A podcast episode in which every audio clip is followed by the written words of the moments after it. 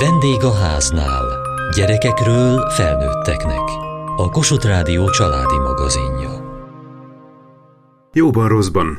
Amikor kimondjuk, komolyan gondoljuk. De valójában fogalmunk sincs, mire vállalkozunk.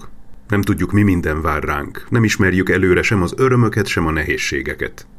Bemutatok önöknek egy házaspárt. Az édesanyánál első gyermekük születése után diagnosztizáltak szklerózis multiplexet. Azt mondják, egy gyermek születése után mindig rosszabbodik az állapota. Három gyermekük született.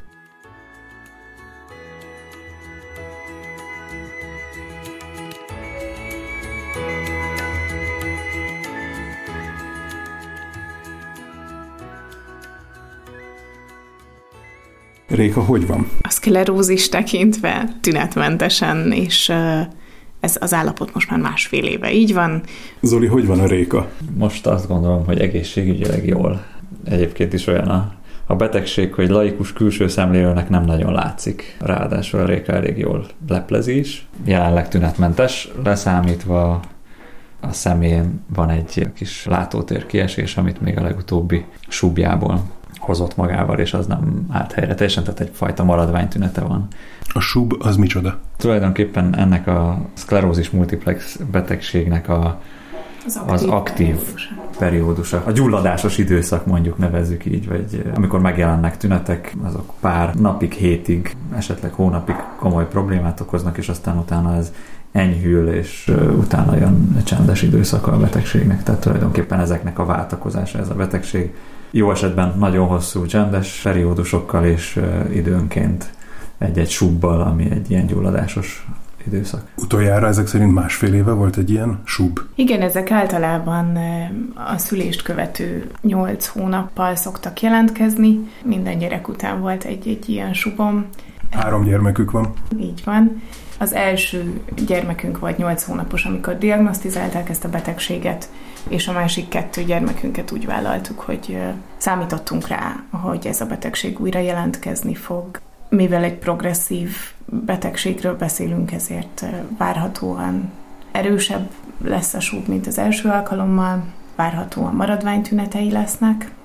Eddig hál' Istennek viszonylag jól lehoztuk a, történetet, mert ez a látótér kiesés van, ami a hétköznapokat egy kicsit megnehezíti, de egyébként sem mozgásos, sem bemeneti oldalon nem tapasztaltunk maradványtünetet. Azt mondják, hogy az első gyermek születése után 8 hónappal tudták meg azt, hogy Rékában ez a betegség dolgozik. A következő gyermekeken való gondolkodásnál szempont volt? Szempont volt.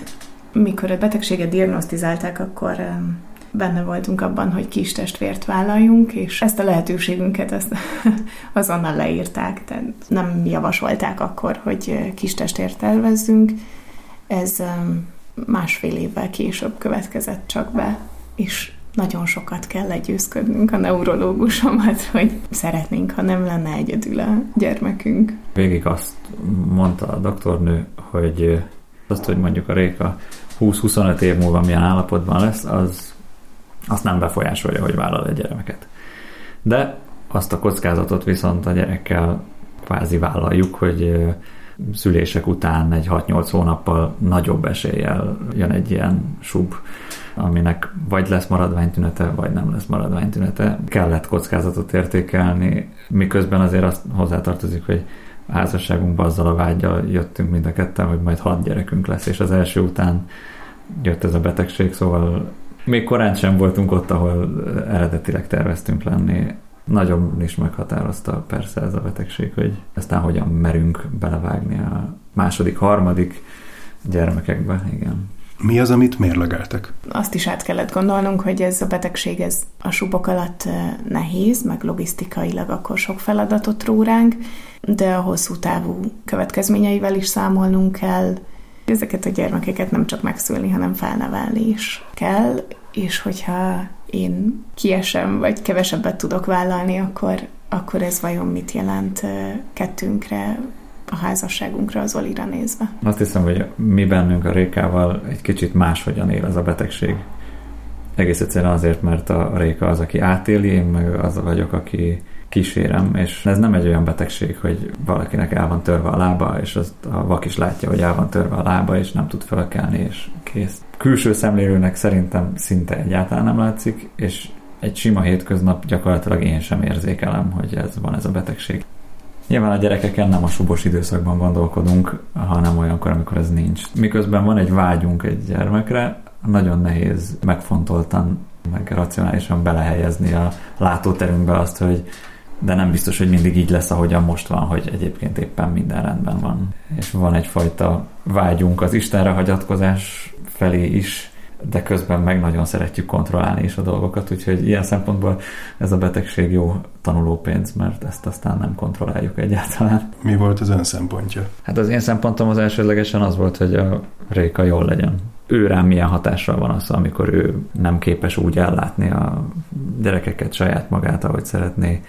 Nyilván a házasságunkra kihatással van, hogyha ő rossz állapotban van. A gyerek logisztikára aztán abszolút kihatással van, tehát nagyon sok ilyen racionális szempont benne van ebben. Én amiatt szoktam aggódni ezekben a helyzetekben, hogy de ő hogy lesz. Attól kevésbé félek, hogy a logisztikát nem fogjuk tudni megoldani, mert ilyenkor én mindig átkapcsolok turbó üzemmódba, és akkor majd én ötször annyit megyek ide-oda, és akkor mindenki ott lesz, ahol lennie kell. De hogy ezt lelkileg le tudjuk-e követni, az már egy sokkal nehezebb kérdés.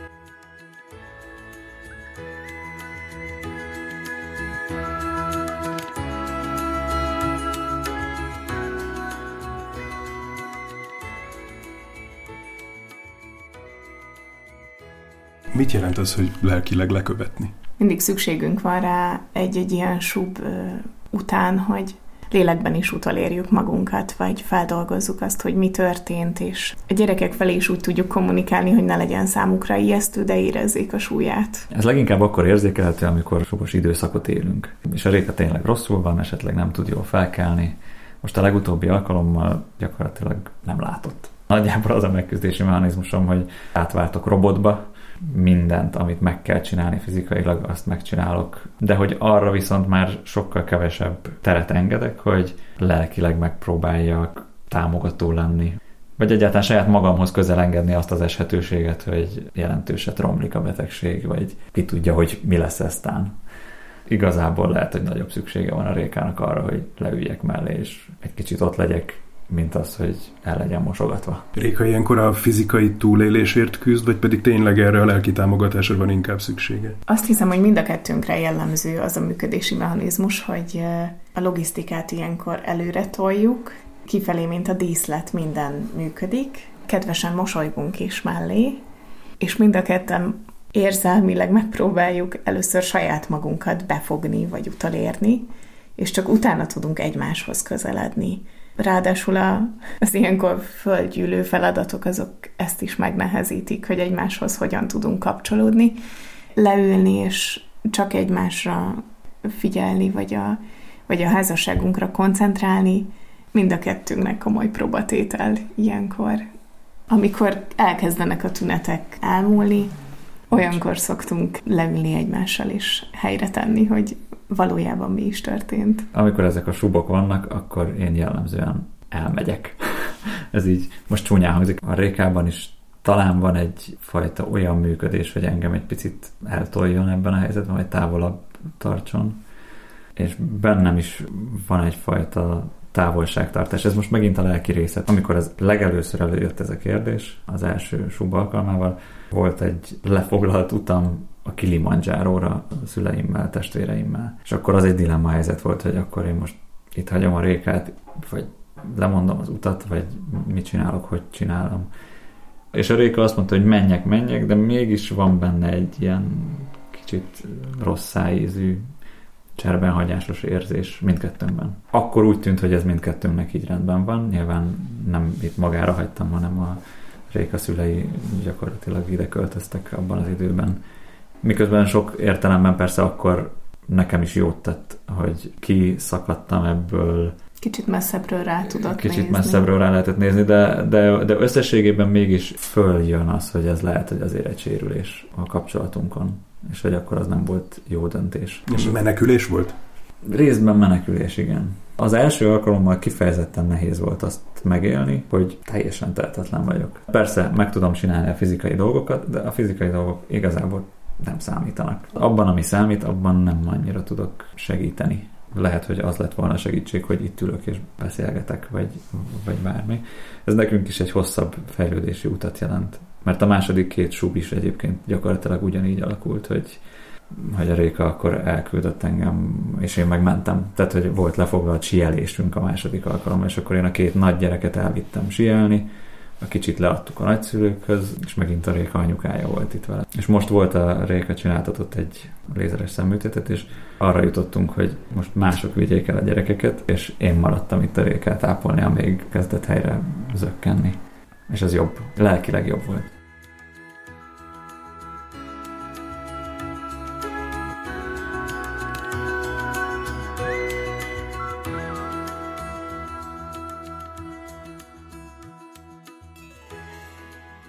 Mi volt a domináns érzés, amikor kiderült a betegség? Ez egy picit cifrább történet. Az első diagnózisom egy gerincvelői fertőzés, egy vírusfertőzés volt. Ennek a kimenetele az kevésbé szerencsésnek mondható. Így elhangzott az is, hogy körülbelül egy hetem tíz napon van hátra. Az első érzés, ami bennem megjelent, az volt, hogy egy nyolc hónapos gyerekem van, aki az anyatejen kívül nem sok táplálékot fogyaszt, így ezt az egy hetet, ezt arra kell szánnom, hogy találjak valamit, ami, amit ő megeszik. Emellett folyamatosan azzal traktáltam az Alit, hogy mindenképp nősüljön újra, és nem szeretném, ha a gyerekem egy lenne. Úgyhogy legyen kis testvére is, ez a nem működő stratégia. Sem érzelmileg, sem fejben nem, nem tudta elfogadni, és valószínűleg nem is lett volna ideális, hogyha ezen pörgünk tovább. És amikor végül a diagnózist két héttel később megkaptam, akkor uh, tulajdonképpen ez megnyugtató volt, hogy igen, az életminőséget ronthatja ez a betegség, de az élettartalmat nem rövidíti meg. És akkor azt láttuk üdvösnek, hogyha Zolinak is van ideje térben és időben távolabbról rátekinteni erre, és én is át tudom gondolni, hogy akkor most hogyan tovább. Ez a Kilimanjaro, ez egyébként egy évek óta dédelgetett álom volt, és úgy ítéltük akkor mindketten, hogy picit, mint zarándok utat végig tudja járni az Oli. Hosszú évekkel később igazolódott be, hogy talán jobb lett volna, ha itthon marad, és együtt próbáljuk megugrani ezt az új helyzetet. Én úgy emlékszem, hogy ez egy viszonylag rövid ideig tartott ez a fajta félelem, hogy, hogy most akkor ebben meg lehet-e halni, vagy nem lehet meghalni. Tegyük hozzá, én a szklerózis multiplexről se tudtam ekkor érdemben semmit. Nekem az ugyanolyan ijesztő név volt, mint a Guillain-Barré szindróma. Az én első gondolatom az az volt, hogy na nem, hogy az nem lehet. Amikor a szemészetről jött ki, és ott rajta volt a diagnózis lapján, hogy SM kérdőjel, azt se tudom, hogy mi ez, és hogy ez valami szörnyű betegség, valami rettenetes. És ahhoz képest tényleg megkönnyebbülés volt azt a részét megérteni, hogy egyébként ez a az élettartamot nem rövidíti. Lehet, hogy az életminőség romlani fog, lehet, hogy rohamosan romlani fog, lehet, hogy csak száz év múlva fog romlani, de hogy nem az van, hogy szembe kell azzal nézni, hogy a réka esetleg meghal itt záros határidőn belül. Olyanná tette az érzést, hogy ezzel meg lehet majd birkózni. Ez megkönnyebbülés.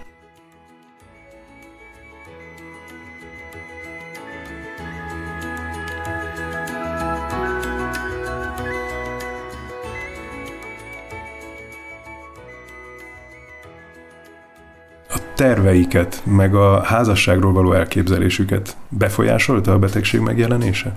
Azt gondolom, hogy alapvetően nem. Korábban sem volt dilemma, hogy amit itt a házasságkötéskor az esküben kimondunk, hogy betegségben, meg mindenben egymás mellett állunk, hogy ezt komolyan gondoljuk. Megjött a feladat hozzá, hogy hát ha komolyan gondoljátok, akkor tessék, akkor ez lehet is dolgozni mindjárt.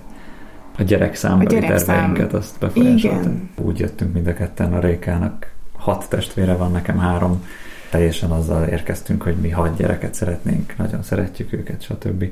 Ez nem változott. Ez nem változott, de ebben biztos, hogy viszonylag hamar eljutottunk oda, hogy hát hat nem lesz. Mennyiség helyett a minőségre törekszünk.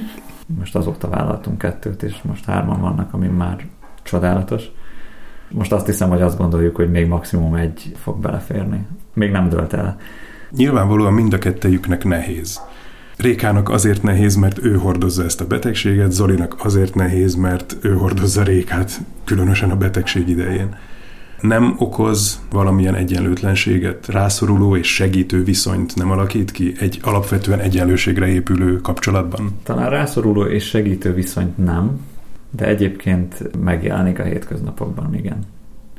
Azt, hogy én mennyit vállalok a hétköznapokban háztartási meg gyerek logisztikai dolgokat, azt, azt hiszem, hogy befolyásolja. Mondjuk úgy, hogy az amúgy is létező férfi védelmezői szerepem az egy kicsit mondjuk fokozódott. Van egy ilyen folyamatos vigyázás, hogy akkor vedd be a gyógyszeredet, meg pihenjél. Ez folyamatos harcban van közben azokkal a dolgokkal, amiket meg én szükségnek élek meg. Ezzel a betegséggel együtt jár az, hogy a Réka fáradtabb. Ha este lefektetjük a gyerekeket, és fél kilenc van, és még tök jó lenne valamit csinálni, akkor feszültséget is tud ez okozni, hogy most fáradt, vagy nem fáradt, vagy egyáltalán hogyan tudjuk ezt a helyzetet kezelni. Bármennyire is szunnyad most ez a betegség, ott van a hátsó gondolataink között az, hogy hogy húsz év múlva nyilván nem ezekkel a tünetekkel kell szembenézni, és nagy könnyebbséget jelent, hogy tudom, hogy ha velem valami történik, látom, hogy az Oli el tudja látni a gyerekeket nélkülem is. Mennyire más a Réka megélése ezzel az egésszel kapcsolatban? Tehát a Rékának tényleg van a fejében, azt hiszem, egy, egy ilyen nagyon rossz forgatókönyv is, ami az én fejemben így nincs benne.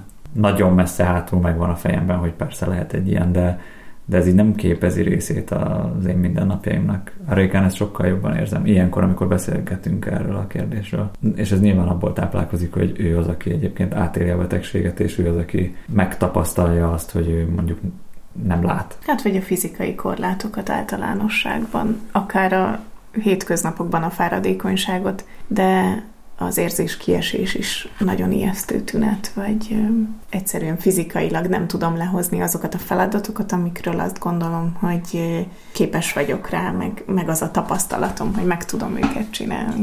Nem érzi akadálynak saját magát? Hazudnék, ha azt mondanám, hogy nincs olyan, hogy akadálynak érzem magam. Valahogy erősebb bennem az az érzés, hogy ketten vagyunk, és ezt meg tudjuk csinálni. A hétköznapokban, amikor nincs súb, akkor van ez a betegség? Felfelmerül költözés kapcsán például, hogy mennyire gondolkodjunk akadálymentesített lakásban, mekkora a valószínűsége annak, hogy kerekes székbe kerülök.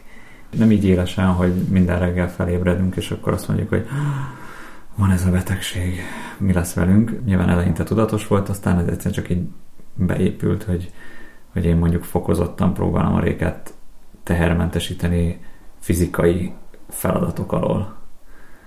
Szerintem lelkileg inkább hátránya van, fizikailag meg nyilván persze vannak előnyei. Nem véletlen, hogy az Oli elmegy a sub utáni periódusban itthonról. Azt hiszem, hogy bennem is van egy érzés talán, hogy, hogy ne lássanak engem sebezhetőnek. Sem ő, sem a gyerekek. Tényleg ijesztő, amikor egyik pillanatról a másikra mondjuk megvakulok, és nem tudok kirakni egy kirakót velük, vagy végig menni a hálószobától a fürdőszobáig. 8 éves, 5 éves, 2 éves. Ők mit érzékelnek ebből a betegségből? Nem csak az életkorukon múlik, hogy mit érzékelnek belőle. A középső gyermekünk egy kislány, egy nagyon érzékeny kislány, ő egészen hamar tudatosít olyan érzéseket is, amik bennünk még meg sem jelennek.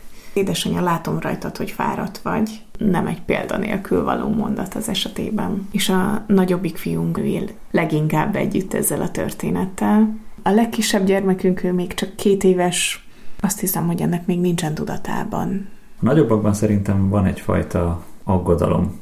A kislányunk például most az elmúlt napokban az esti imában mindig azért imádkozott, hogy édesanyának gyógyuljon meg a szeme. Polda például valamelyik nap azt találta mondani, hogy Édesanya, ne sajtolj ki magadból több gyereket, mert hát tudod, a szemed. Szóval igen, van egyfajta féltés a gyerekek részéről is. Ő nekik hogyan tudják elmagyarázni, hogy mi történik? Nem sokat szoktunk kertálni, amikor akció van, igazából nincs is nagyon mód rá. Részesei szoktak lenni annak, hogy akkor nekem be kell mennem a kórházba, hogy szteroidot kapok, hogy olyankor nehezebben mozgok vagy látok ebből azt hiszem, hogy viszonylag sokat érzékelnek, és talán dolgoznak is vele a maguk módján. Szerepjátékban elő szokott jönni. Tények szintjén sok mindent tudnak, tehát azt, hogy most édesanyja bement a kórházba, most egy pár napig ott lesz, most ott kap gyógyszert, olyan szinten nincsenek bevonódva, hogy és nem tudjuk, hogy mi lesz vele. Most itt van, de majd jobban lesz, mert mindig jobban szokott lenni, hát most is megkapja a gyógyszert, gondját viselik, és jól lesz.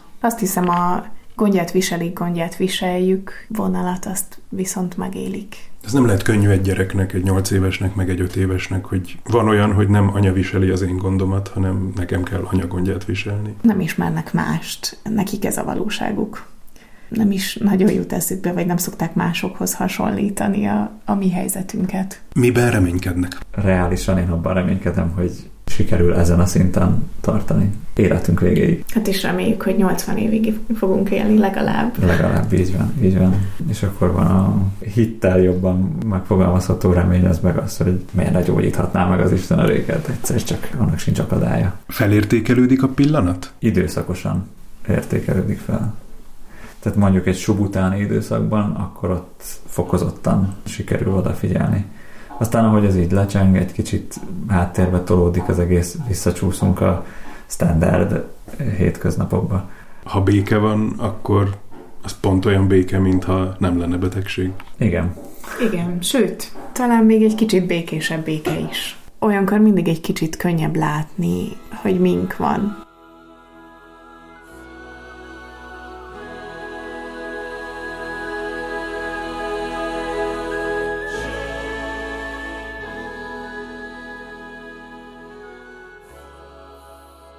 Mai műsorunkban egy három gyermekes házaspár történetét ismerhették meg, ahol az édesanyja szklerózis multiplexel él. Kövessék műsorunkat podcaston, vagy keressék adásainkat a mediaclick.hu internetes oldalon. Várjuk leveleiket a vendégháznál kukac mtva.hu e-mail címen. Műsorunk témáiról a Kossuth Rádió Facebook oldalán is olvashatnak. Elhangzott a vendégháznál. A szerkesztő riporter Süveges Gergő. A gyártásvezető Mali Andrea, a felelős szerkesztő Hegyesi Gabriella